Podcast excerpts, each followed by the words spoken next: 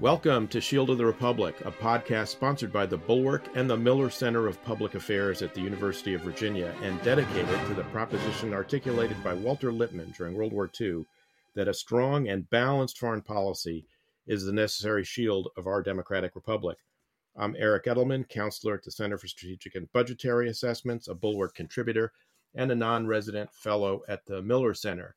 And I'm joined by my co host and co-conspirator in all things strategery, Eliot Cohen, the Robert E. Osgood Professor of Strategy at the Johns Hopkins School of Advanced International Studies and the Arleigh Burke Chair in Strategy at the Center for Strategic and International Studies.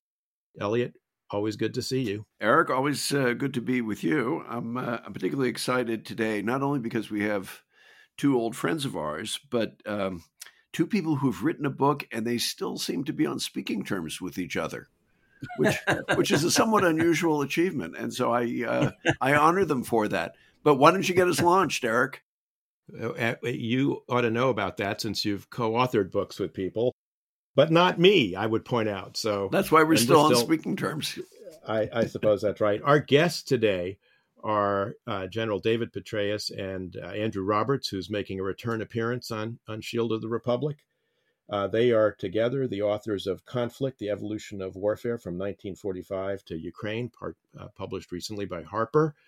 Um, General Petraeus really needs no introduction, but you know, I, I convention requires me to say that uh, he has been the director of the Central Intelligence Agency. He was the uh, commander of U.S. forces in Iraq, the commander of the International Security uh, Forces in Afghanistan, and the combatant commander of uh, Central Command, uh, and a former colleague whom I highly value for his incredible work in Iraq in 2007 and 8.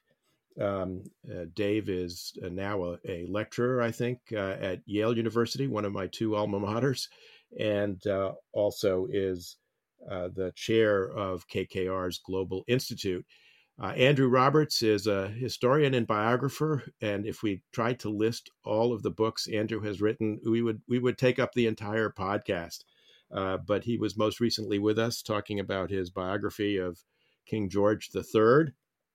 Uh, but he's written a number of other uh, books, uh, including a number of military histories and a number of books on leadership in warfare. Let me start with you, Andrew. What brought the two of you together? and prompted you to write this book? Well, we'd known each other for uh, several years, but it was the invasion of uh, Ukraine by Russia that uh, prompted me to call David and and put the idea to him that there are going to be lots of books about uh, the Russo-Ukrainian war in its political and geopolitical aspects, but why didn't we write one about the military history, uh, the military solely the military aspects of it and put it in its in its historical context post 1945. And um, David jumped at the idea, uh, which was wonderful. And so we got Harper Collins to um, to um, commission it. And of course, they asked how we were going to divvy up the chapters, and I said, "Well, David's going to write about all the countries he's invaded, and uh, will." Uh, he also he also uh, wrote about Vietnam, of course, very important chapter as well.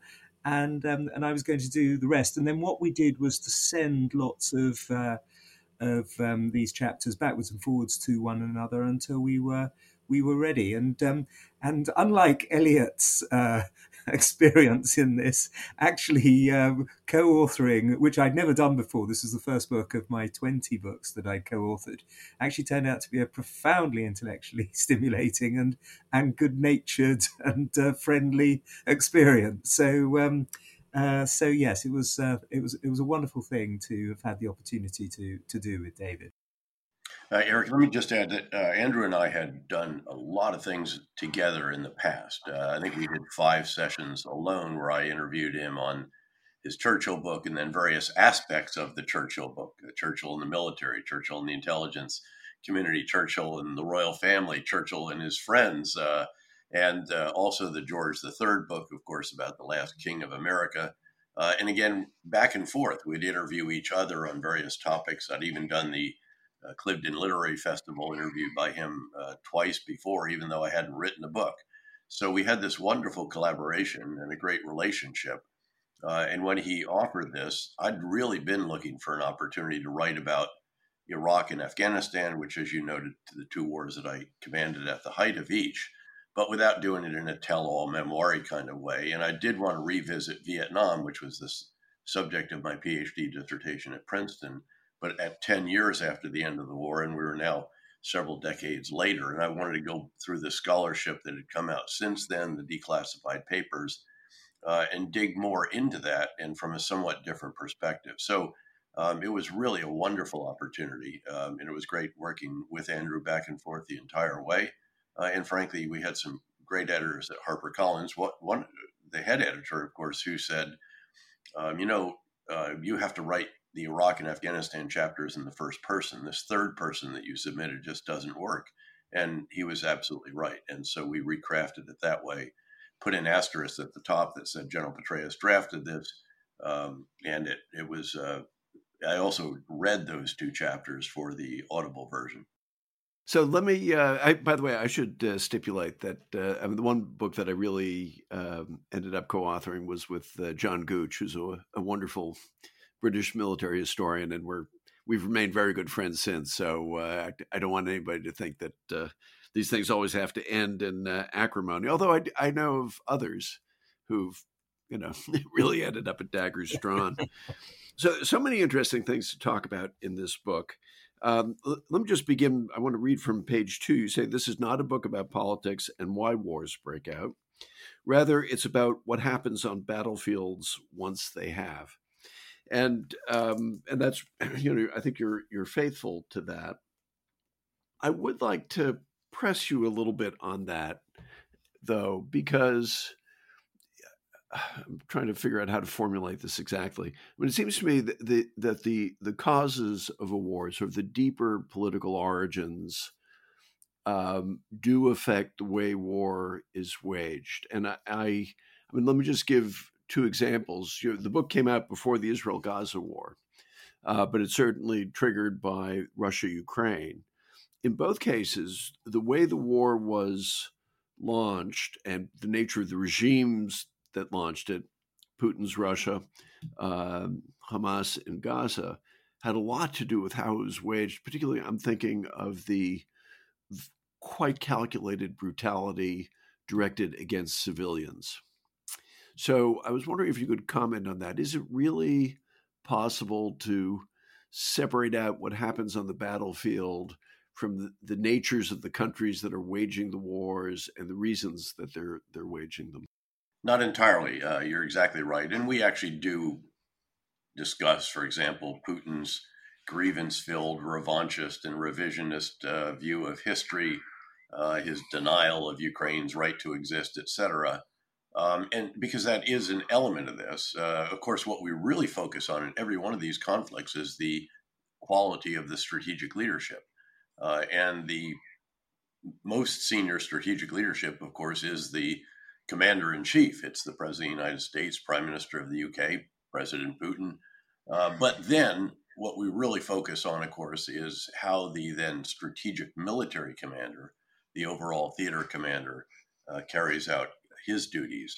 Uh, does he get the big ideas right, the strategy? Does he communicate it effectively through the breadth and depth of the organization? Does he oversee the implementation of the big ideas, providing example, energy, inspiration, getting great people, allowing those not measuring up to move on, the metrics, how the leader spends his time.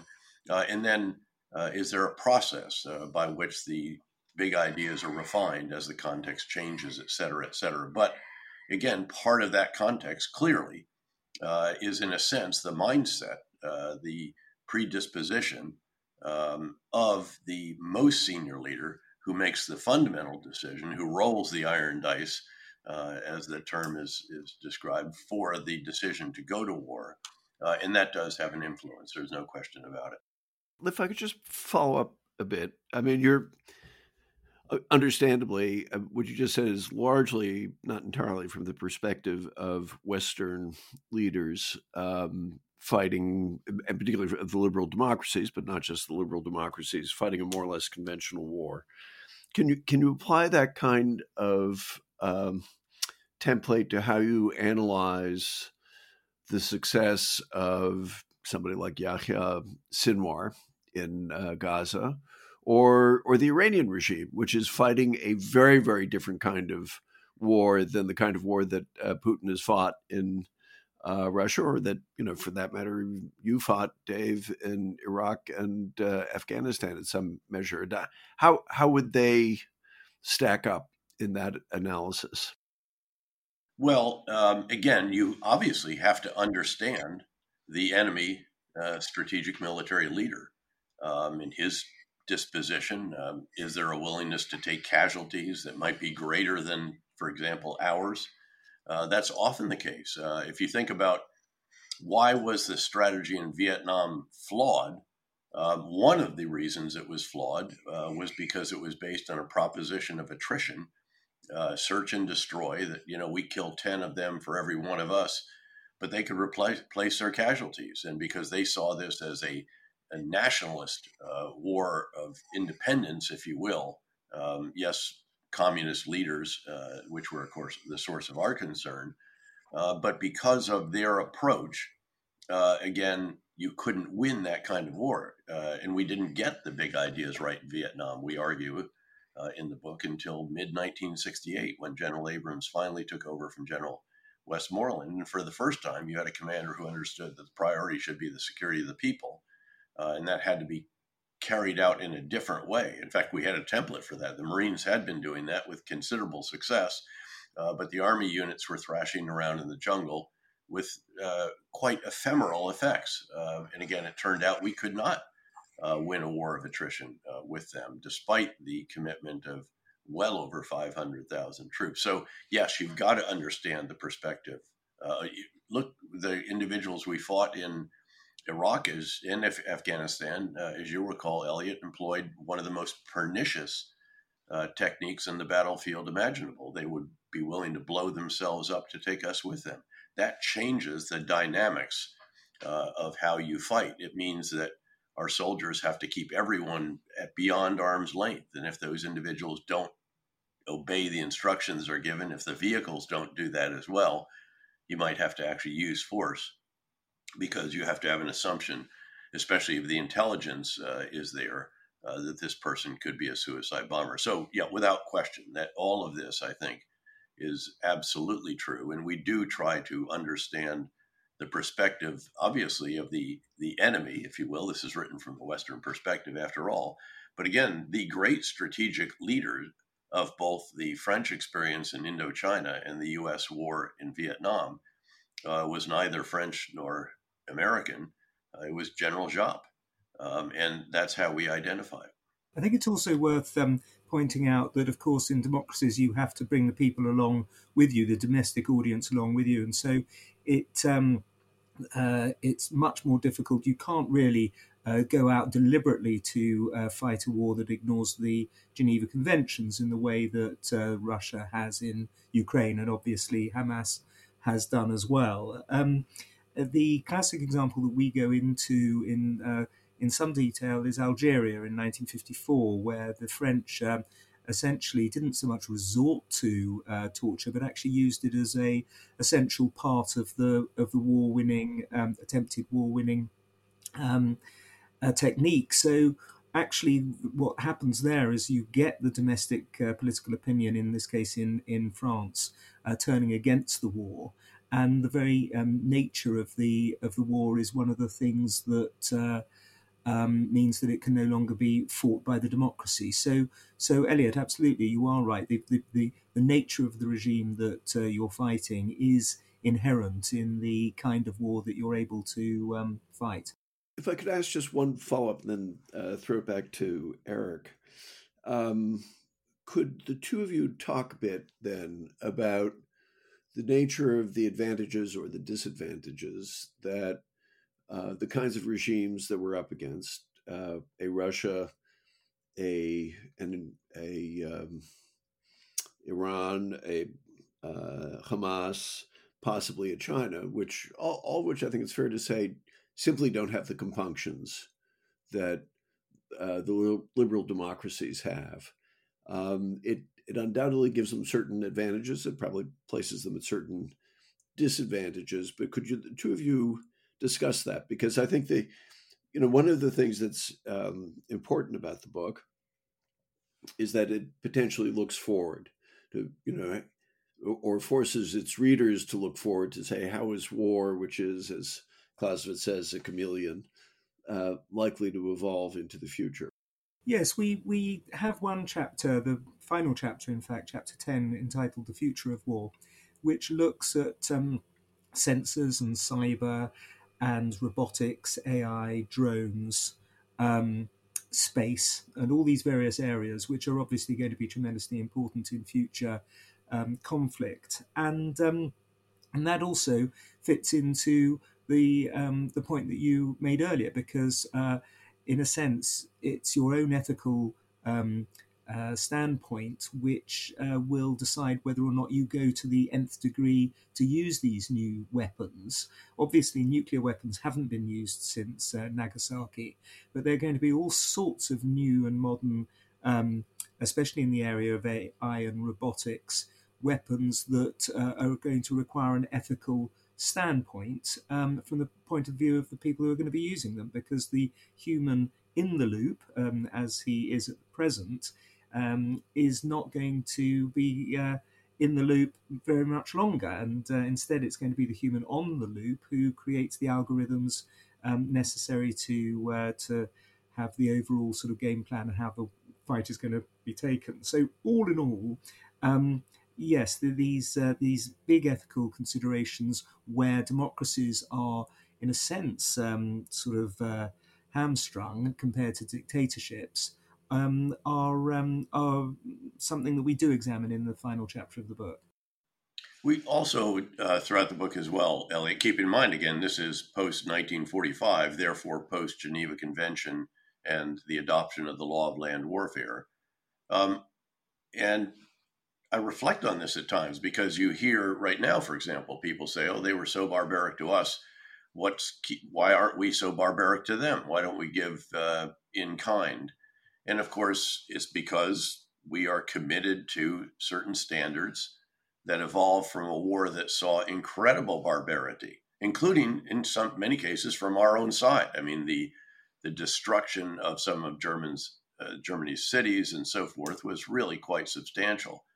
Um, and the reality is that if you take actions that violate the Geneva Convention, the laws of land warfare, it is going to have, uh, there will be blowback. There will be a penalty for that. Um, and one of the reasons that I uh, stood against enhanced interrogation techniques uh, was not just that they didn't work, although I'm, I have a firm conviction that they don't, they're not the best way to get uh, good information uh, from a detainee. But it's also that even if you don't believe that they don't work, uh, if you think you actually can get something from them uh, using those, uh, you're going to pay a penalty for that, a price for that in the court of world opinion that is going to be greater uh, than what the value that you get from someone using those techniques. And this is true in many other ways as well. And yes, dictators, autocrats, Andrew and I uh, went to Bucha, for example, outside uh, Kiev and saw the atrocities visited on the people there by the Russian soldiers. In fact, we wrote a piece around the publication of the book that actually uh, described Russian military culture as embracing war crimes rather than trying to uh, avoid them.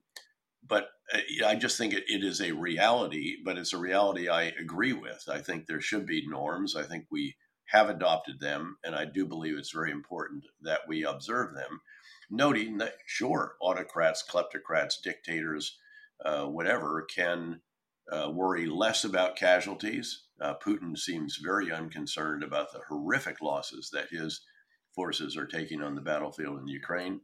Uh, again, many of the forces that we fought over the years uh, promoted, employed suicide bombing, uh, and really quite uh, slightly crazed tactics at times that were going to lead to very high casualties for their forces. but that's not an argument that's sufficient in my mind to say that that's what we ought to do as well. And at the end of the day, you have to have, I think, a bit of faith in the strength of democracy over uh, the strengths, if you will, of autocracy, which again can have more continuity. They can make decisions more rapidly. You don't have to wrangle through Congress. You don't have congressional delegations and oversight and all the other uh, challenges that come with uh, commanding in a democracy. But I think there are huge strengths there as well. Another important aspect of warfare where totalitarian regimes have a um, have a, a, jump on democracies essentially is that um, they can launch surprise attacks much more um, easily. When you go through the list of, um, of surprise attacks that have taken place uh, since uh, Pearl Harbor, with um, the attack on uh, on Korea, uh, the Six Day War, the Yom Kippur War, the Falklands War, uh, 9 11, uh, this, this latest Hamas atrocity all of them, apart from um, the Six Day War, were started by totalitarian or authoritarian regimes against uh, democracies, and uh, the Six Day War is the only one that isn't. So that does give um, give totalitarian regimes a bit of a advantage, but it's only an advantage right at the beginning because what it tends to do uh, is to um, is to heat up the uh, response from the um, uh, from the people who've uh, suffered the surprise attack. There's that that wonderful line of Paul Wolfowitz uh, that uh, surprise attacks happen so often in history that the surprising thing is that we're still surprised by them. Uh, you know, I'm going to pass it off to to Eric, but I, I will. You know, there's there's a part of me which which wonders. You know, I I don't. I don't think we would have won World War II without the strategic bombing campaigns. Um, that's now there's a historical argument to be had there, and that that would distract us. But I would throw that out there, and I I think I'm very mindful of the fact that our wars, the wars that you fought in, uh, Dave, um, those have been wars far from our shores where we had you know tremendous overmatch, and so we could afford to be remarkably constrained in our use of force, and even then and I just wonder if you know we end up facing the kinds of circumstances that um, that are closer to World War II, in which, in one way, the Ukrainians are facing, in other ways, the Israelis are facing, whether a lot of those inhibitions will, at the very least, get relaxed. But that's a that's a separate thing. And Eric, I've been hogging the stage, so let me add something though. Keep in mind that the wars that we were fighting, many of the wars since 1945 the element of hearts and minds has been very important. Uh, and if you are trying to win hearts and minds, um, you are very conscious of the possibility of innocent loss of life. In fact, we had a sign on the command post wall staring at me in these five combat commands I had as a general officer that asked a question Will this operation take more bad guys off the street than it creates by its conduct. And if the answer to that was no, in other words, you're going to create more bad guys, uh, then you take off the street. You're supposed to go back and rescope the operation so that the answer gets to yes. And if you can't get to yes, then you're supposed to sit under a tree until the thought passes.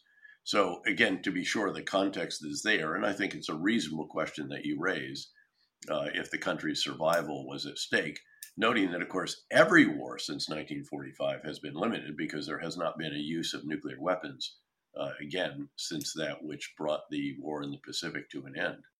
I'd love to get the two of you to talk about something uh, which intrigues me in reading the book. You know, Lord Keynes famously said that uh, practical men of affairs are uh, frequently enthralled to some defunct economist, um, and Carl Becker, the progressive historian, uh, in a presidential address to the American Historical Association, wrote that every man is his own historian.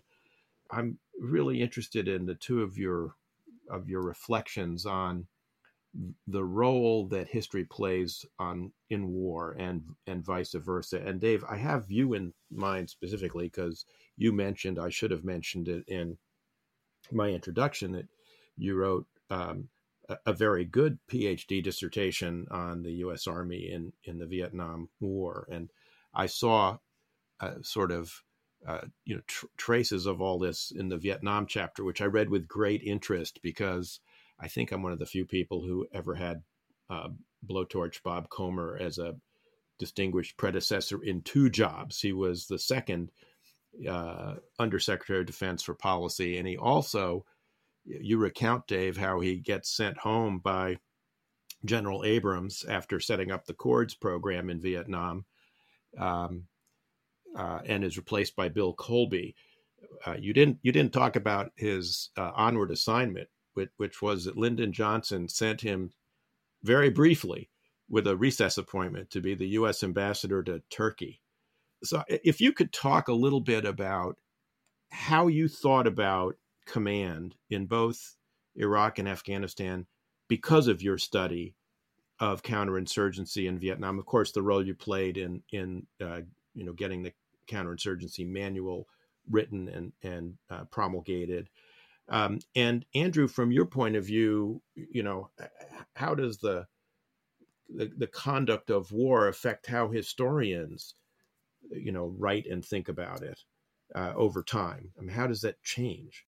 Well, that's a great question. Um, it also, of course, very quickly reminds me of Churchill's wonderful quote that history will be kind to me because I intend to write it. Um, but I'm a big fan of applied history. I believe in in the value of it, um, and I picked the dissertation topic at, at Princeton with an intent, the idea that hopefully I would take some lessons from it uh, that would be useful if I ever got to a senior position. Uh, and it turned out that that was very, very true. In fact, it was wasn't only when I was in a senior position; it was also when I was the speechwriter for the Supreme Allied Commander Europe. Um, the aide and assistant exec to the chairman of the Joint Chiefs of Staff, or the uh, uh, Chief of Staff of the Army for two years, the executive officer for the chairman of the Joint Chiefs, in particular, that job. And on occasion, I would walk in and say, you know, sir, in all of history, or certainly all post war history, um, the chairman has had a veto, essentially. Uh, don't underestimate the importance of your advice.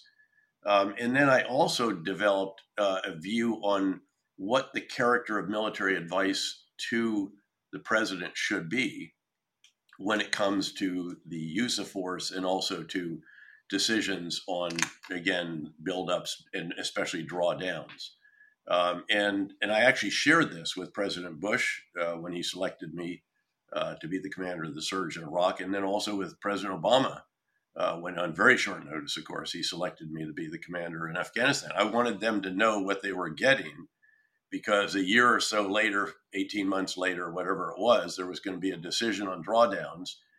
And I told them that my advice will be based on the mission you have given us, uh, the facts on the ground, the objective reality, informed by an awareness of the issues with which you have to deal that I don't have to deal with, such as strain on the force, budget deficits, the opportunity cost of forces staying in Afghanistan rather than going to the Indo Pacific theater, as an example.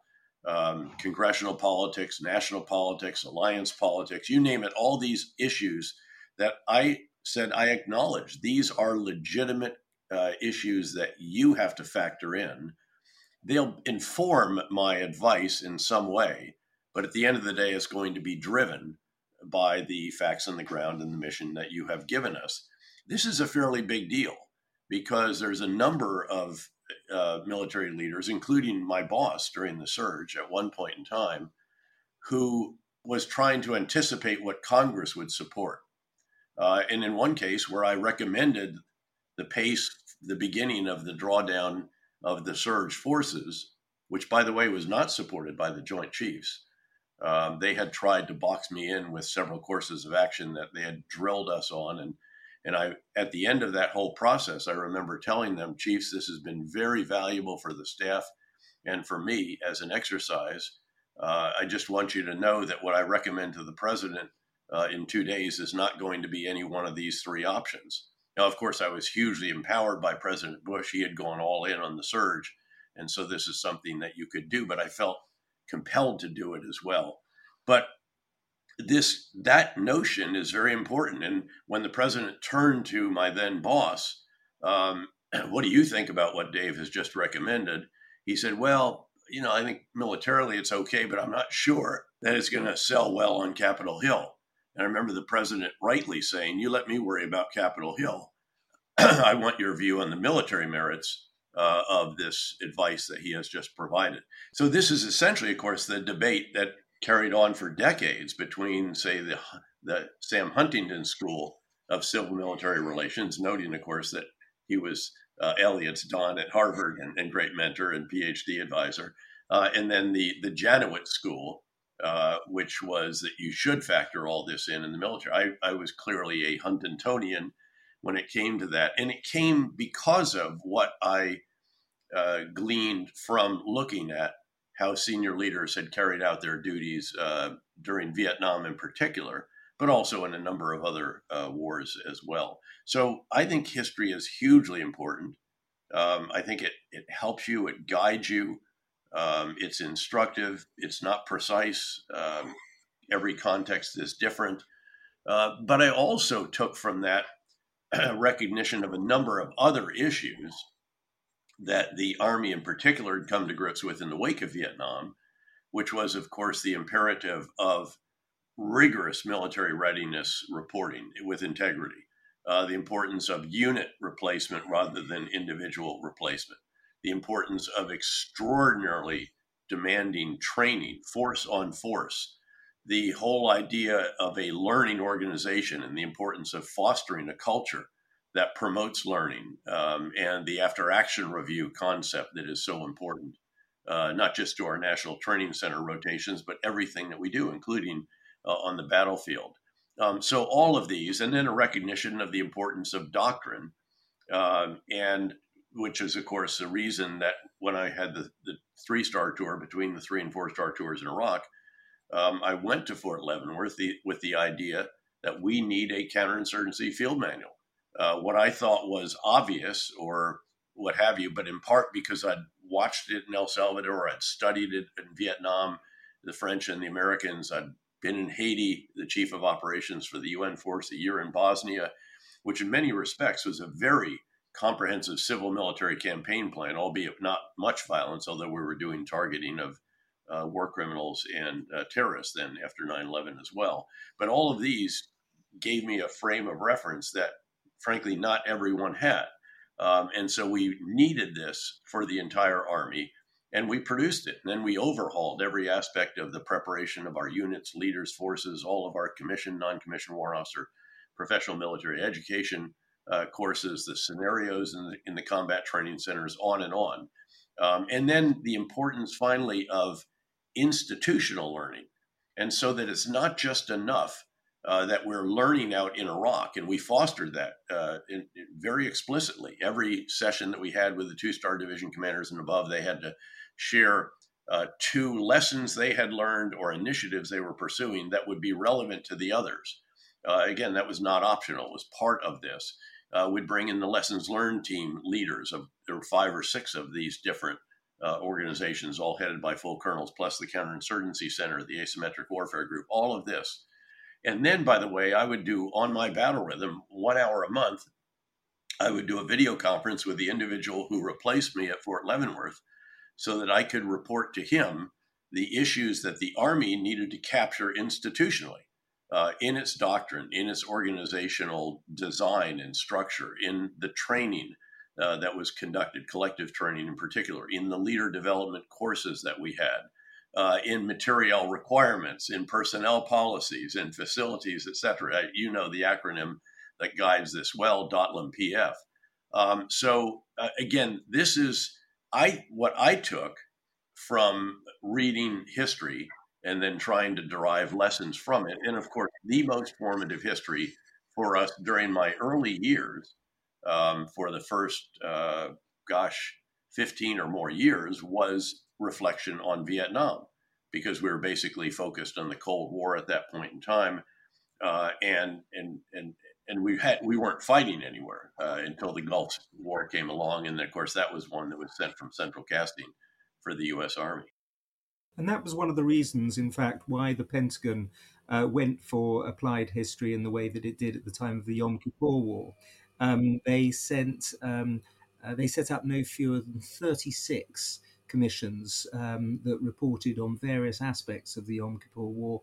They sent a lot of officers out to uh, to Israel to talk to the um, senior Israeli commanders, and they and they tried to apply the lessons, and and they did it in a way that was tremendously helpful to the United States. Uh, 27 um, years later in um, in the first Gulf War. And um, and you're right, everybody is his own historian, but generals are in particular. Uh, they, um, I, I, think it's a cliche and, and a wrong cliche when people say that everybody fights the um, the last war.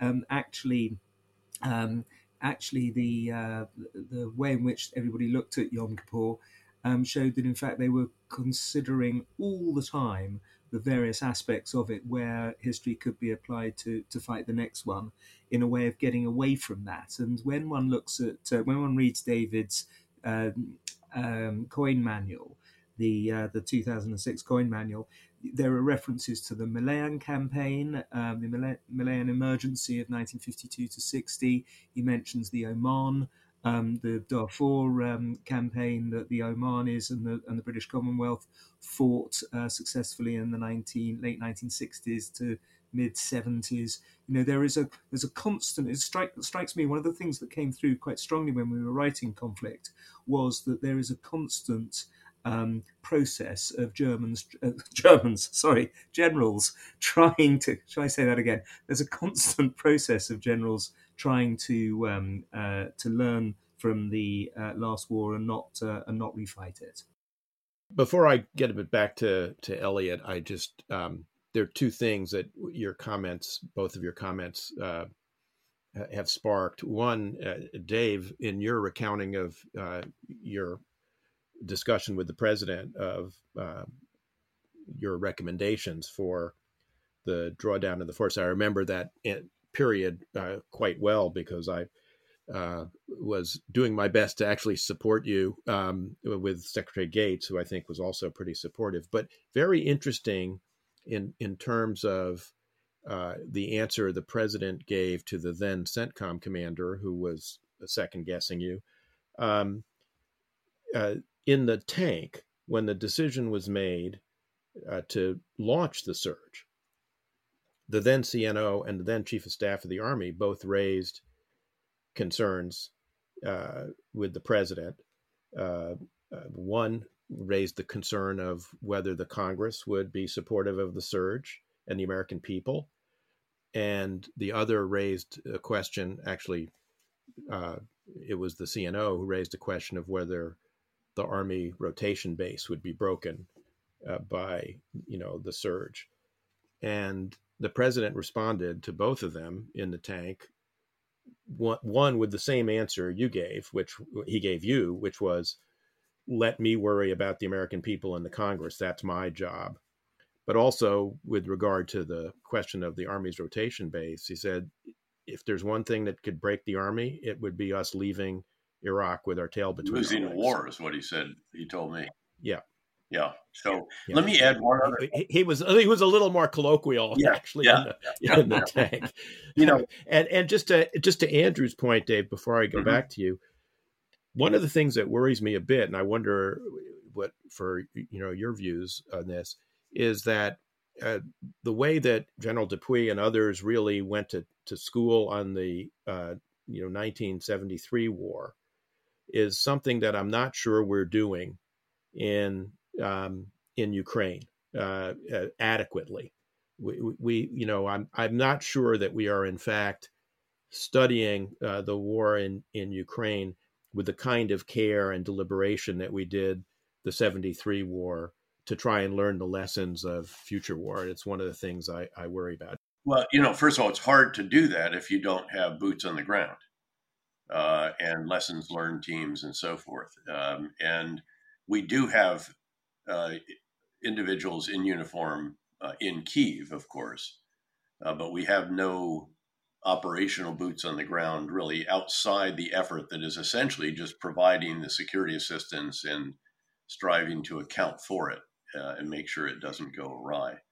Uh, but but back, uh, if I could, to when the process began for determining the pace of the drawdown of the surge forces in Afghanistan and how many would come out the, in the very beginning, um, I was brought back from Afghanistan for that.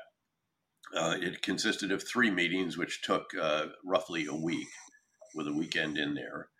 In the very first meeting, I reminded the president and the attendees how I believed I should provide what the basis of my advice was. Again, that's the mission given and the objective facts on the ground, uh, and you know all the tasks and associated purposes and troop to task, etc. Uh, informed again by these other factors, but driven by the facts on the ground. And I then offered the opt the three options and my recommendation. Um, and the president uh, came back and said that's not enough initially coming out, and it's over too long a period of time. I wanted to get all the way through two fighting seasons uh, and not begin to even the, to begin the process of drawing down until that second fighting season. In other words, two falls uh, into the winter of the the, the uh, second year after we started that drawdown. Um, so he gave us uh, an option to examine. Uh, we came back in the second meeting several days later, essentially laid out in what the analysis that we'd done that showed essentially we could not accomplish the missions, achieve the accomplish the tasks, and achieve the purposes associated with them that we had been assigned, given the objective facts on the ground. Uh, and then came to the third meeting, um, and essentially the decision was in between the option he had asked us to evaluate and the recommendation I had made. Uh, which unfortunately didn't get us quite through the second fighting season, and it was a bit more upfront than, than I felt was warranted by the conditions. But I remember at the end of that, um, as they came and they said, "Okay, everybody okay with this?" and everybody was sort of supporting. And I said, "Okay, with you know, Dave, what about you?" And I said, "With great respect, let me remind you, my advice, my recommendations uh, are based on the objective facts on the ground, and there's been no change in the facts on the ground over the last week, and therefore my recommendation is unchanged." And by the way, my confirmation hearing for CI director is tomorrow or the next day. And I can assure you the first question the Republicans ask will be What was your best professional military advice to President Obama on the decision that he has just announced? And I said, And my response will be uh, we I fully support the decision of the President of the United States. We'll do everything we can with the means that are provided to continue to accomplish the missions, which we had done. We had done what we were asked to do over the previous year. But um, my recommendation, uh, or his decision, but his decision was a more aggressive uh, drawdown formulation of the drawdown than what I recommended, uh, which is what I then said. But when I stated that in the situation room, you can imagine that there was a little bit of a sensation of the oxygen going out of the room at that point in time. It was an interesting moment. Can I take us in a different direction? Um, so, you know, most of the wars since 45, with the exception of the two Middle East wars, 67 and 73, which are both quite brief, uh, and perhaps you know the very final phase in Vietnam, where we're not players, um, have been irregular, um, unconventional kinds of wars.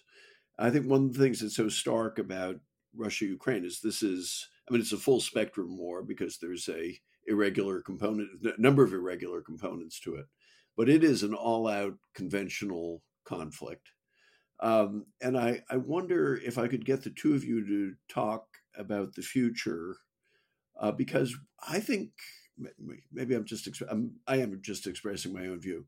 I don't think we're used to thinking about uh, intense conventional war. And I, I actually sometimes worry that the habits that we've gotten into from being engaged in protracted, irregular conflict um, may create habits of thought which are not particularly useful if we ever find ourselves in something much, much more intense.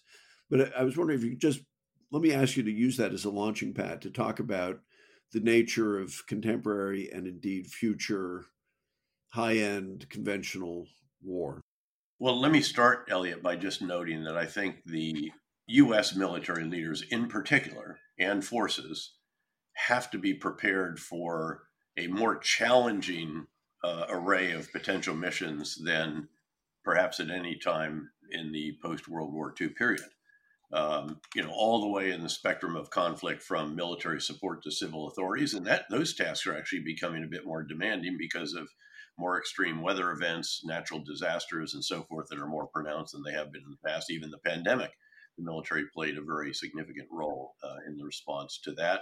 Um, through peacekeeping, although we don't do much of that anymore, or peace enforcement, uh, but then certainly irregular warfare, although we are doing this more in terms of advise, assist, and enable rightly uh, than our forces on the front lines, whether it's Iraq, northeastern Syria, East Africa, West Africa, or a variety of other places around the world, enabled uh, in particular by the advent of this extraordinary uh, constellation fleet of drones that we can put up uh, and is so important to helping uh, our local partners um, then through sort of mid-level conventional war, if you will, and all the way up to the prospect of, of course, a peer-on-peer uh, major conflict uh, between the two superpowers of the world.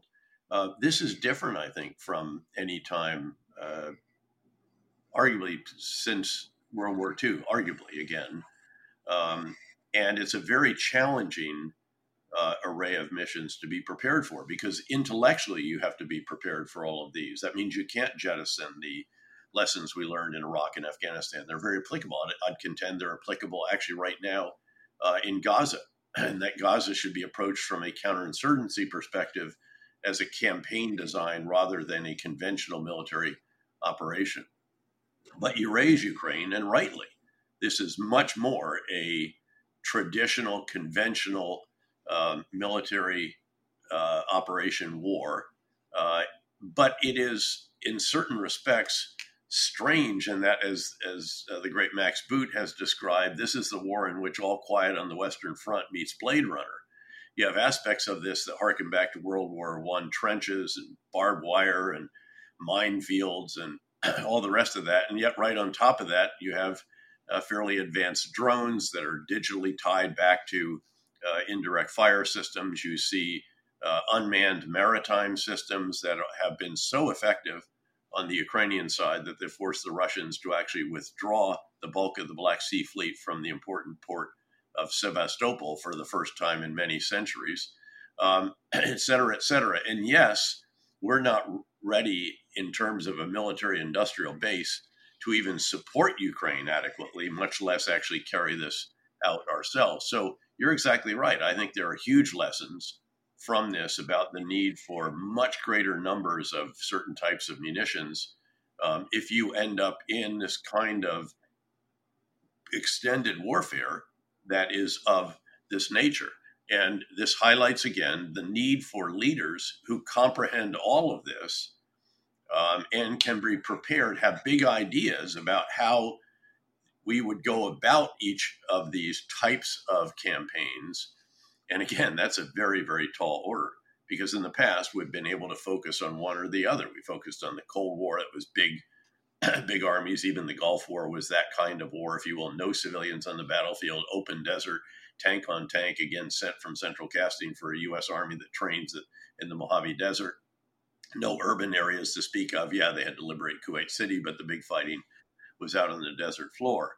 Vastly different, of course, from the irregular wars uh, that we have fought, which often have uh, included very substantial urban operations, especially Iraq, uh, and especially during the surge when we had to clear and hold and rebuild Ramadi, Fallujah, parts of Baghdad, Mosul, nearly 2 million people, Baquba, etc. and we see some of that certainly uh, to a considerable degree uh, as the Israelis are seeking to destroy Hamas, dismantle the political wing, get their hostages back, and then they had to need a, had a few other big ideas about who's going to administer Gaza and how do you keep Hamas from reconstituting. And hearts and minds matter. If you don't want to be creating more bad guys, then you take off the streets uh, in the conduct of operations.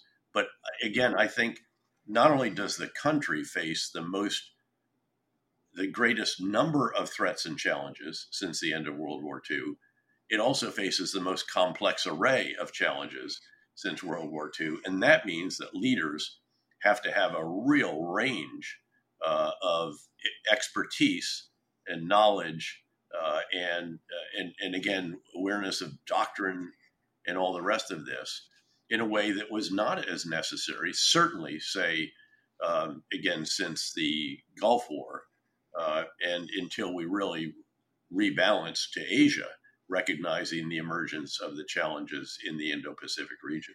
I think that's right. I think. Um, uh, for an entire generation, really, from 1945 until the fall of the Berlin Wall, which was 35 years, um, we uh, had to prepare for a mass tank onslaught across the North German plains, and that's what uh, concentrated the minds. But actually, of course, the uh, the real uh, killing that was going on in, in real life, as opposed to that, because that never happened, was um, was taking place in uh, in insurgencies. The uh, 400 million AK-47s that were um, that were produced in that period um, is a testament to that. So, whilst you had to prepare for one kind of warfare, in fact, what you were doing for most of the time in most of the parts of the world was fighting a completely different kind of war altogether. And and what um, the rise of China, the close uh, cooperation between China, Russia, and Iran, and the um, multiplicity of uh, future threats that can come from all sorts of new technologies tells us is that we've got to be ready to uh, essentially to do both to um, to uh, deal with a conventional mass onslaught, but also um, deal with uh, the um, destabilization of societies right across the, the planet. So this is going to just cost more money. This is something that it's very important that people appreciate that the uh, we have been living in a sort of fool's paradise, having such low um, defence spending. I'm speaking from the point of view, of course, of a Britain, which where we are um, uh, sort of teetering around two percent of GDP on defence. That is nothing like enough. And uh, and and by the way, we're more than an awful lot of uh, European countries. And I think we've got to wake up now and recognise that the rest of Europe has to go up to at least an American level of um, of defence, especially, of course, if some incoming um, uh, government in America were to cut off funding to Ukraine.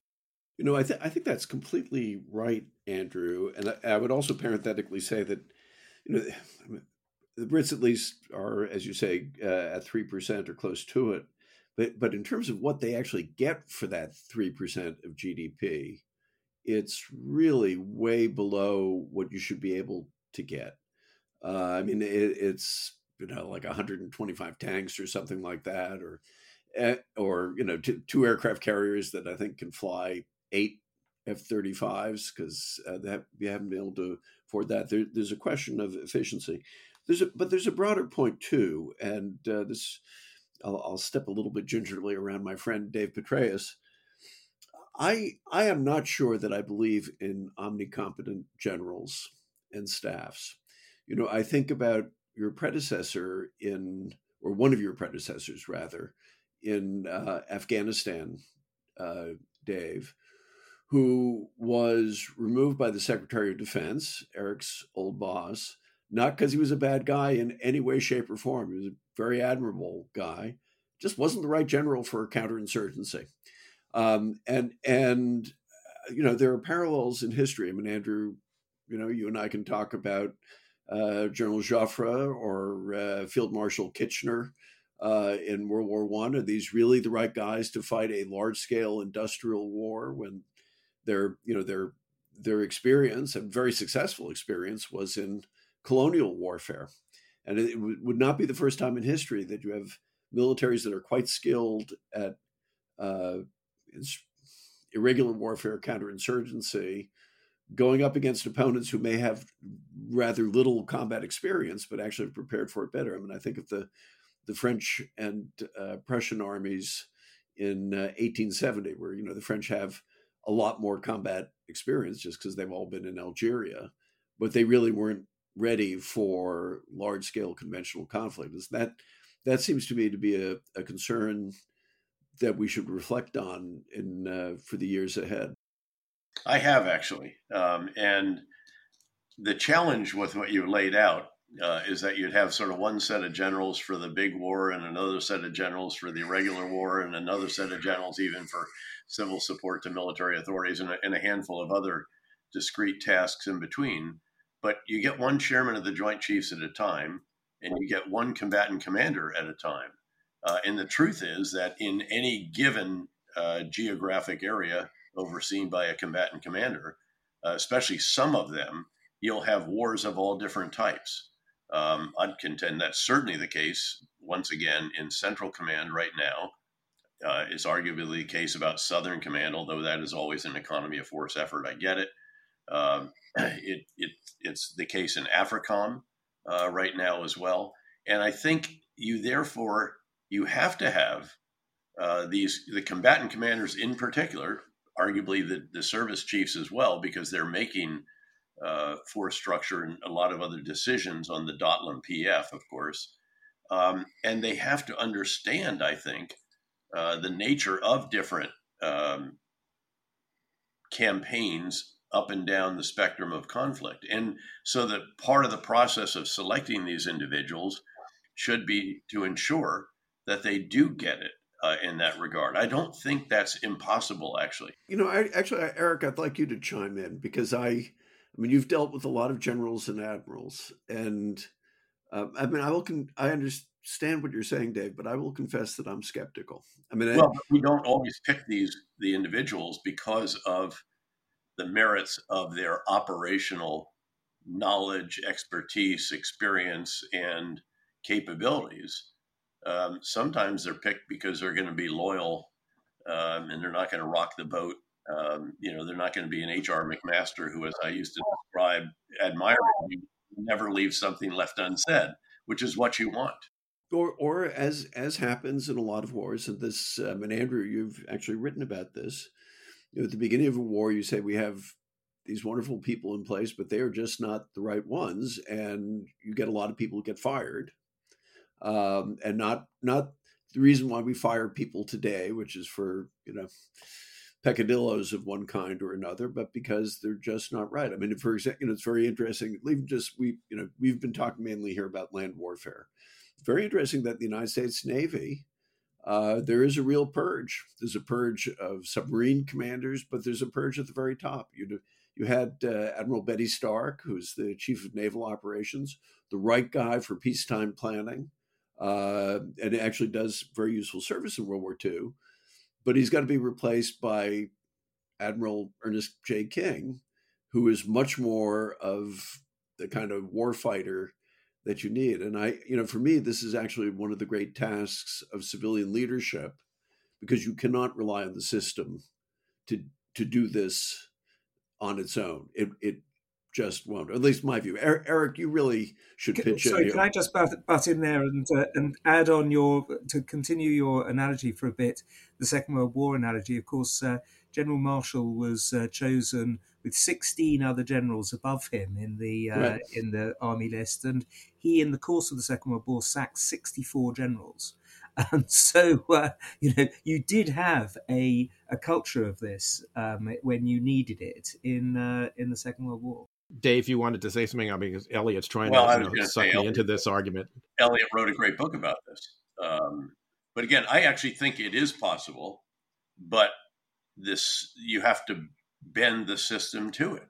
Look, I mean, there's a reason why Secretary Gates had me sent back to be the president of a one star board, the only board I ever sat on in my entire life. And I did it during the surge in Iraq, uh, despite, and I was the president, even though I was not the senior four star on the board. I was a junior four star in the army.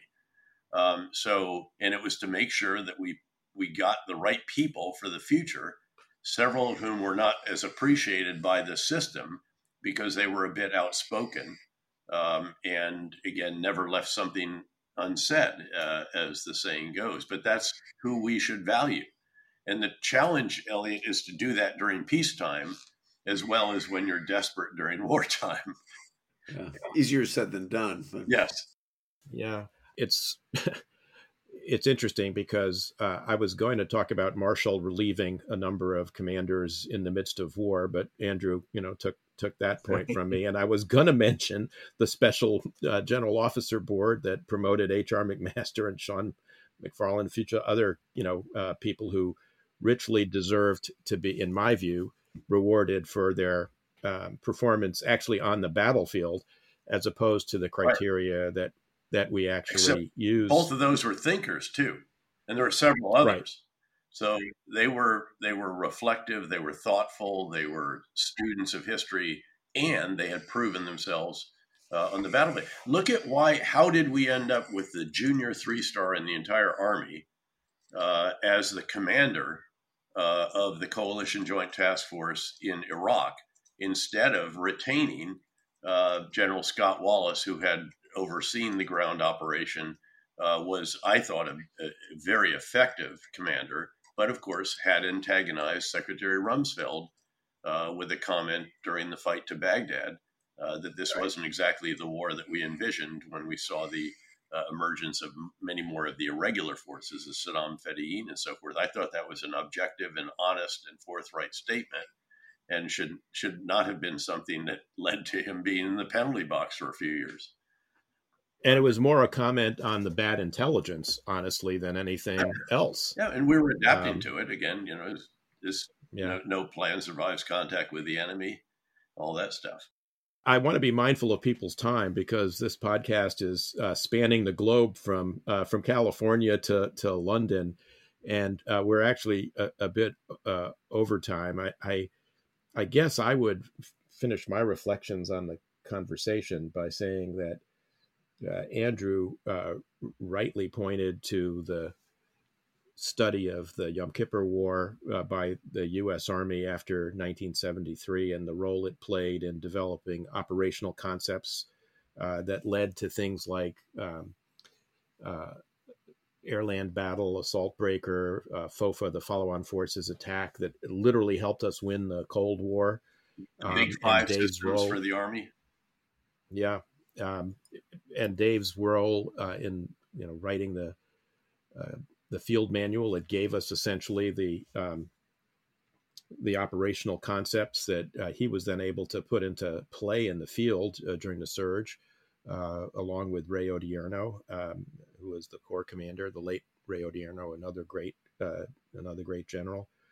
Um, and I guess my reflection is that I hope that this book will contribute to the kind of discussion we've just had over the last hour on a broader national level because I, I think we're in search of those kinds of operational concepts uh, for the kind of complex challenges that General Petraeus has described that we face.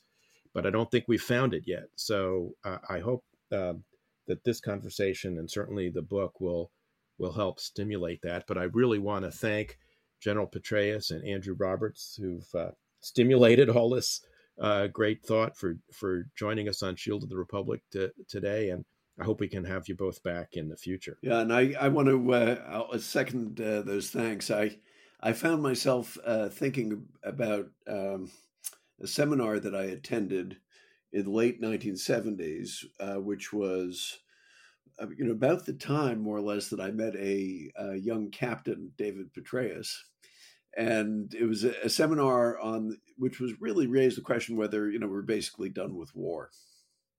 Apparently not, uh, and this is a this is a very useful book. I completely agree with what Eric said. And grateful to both of you for making Andrew your second appearance on uh, Shield of the Republic. Dave, your first, but for both of you, I hope it won't be your last. Thank you very much indeed. I hope so too. So much.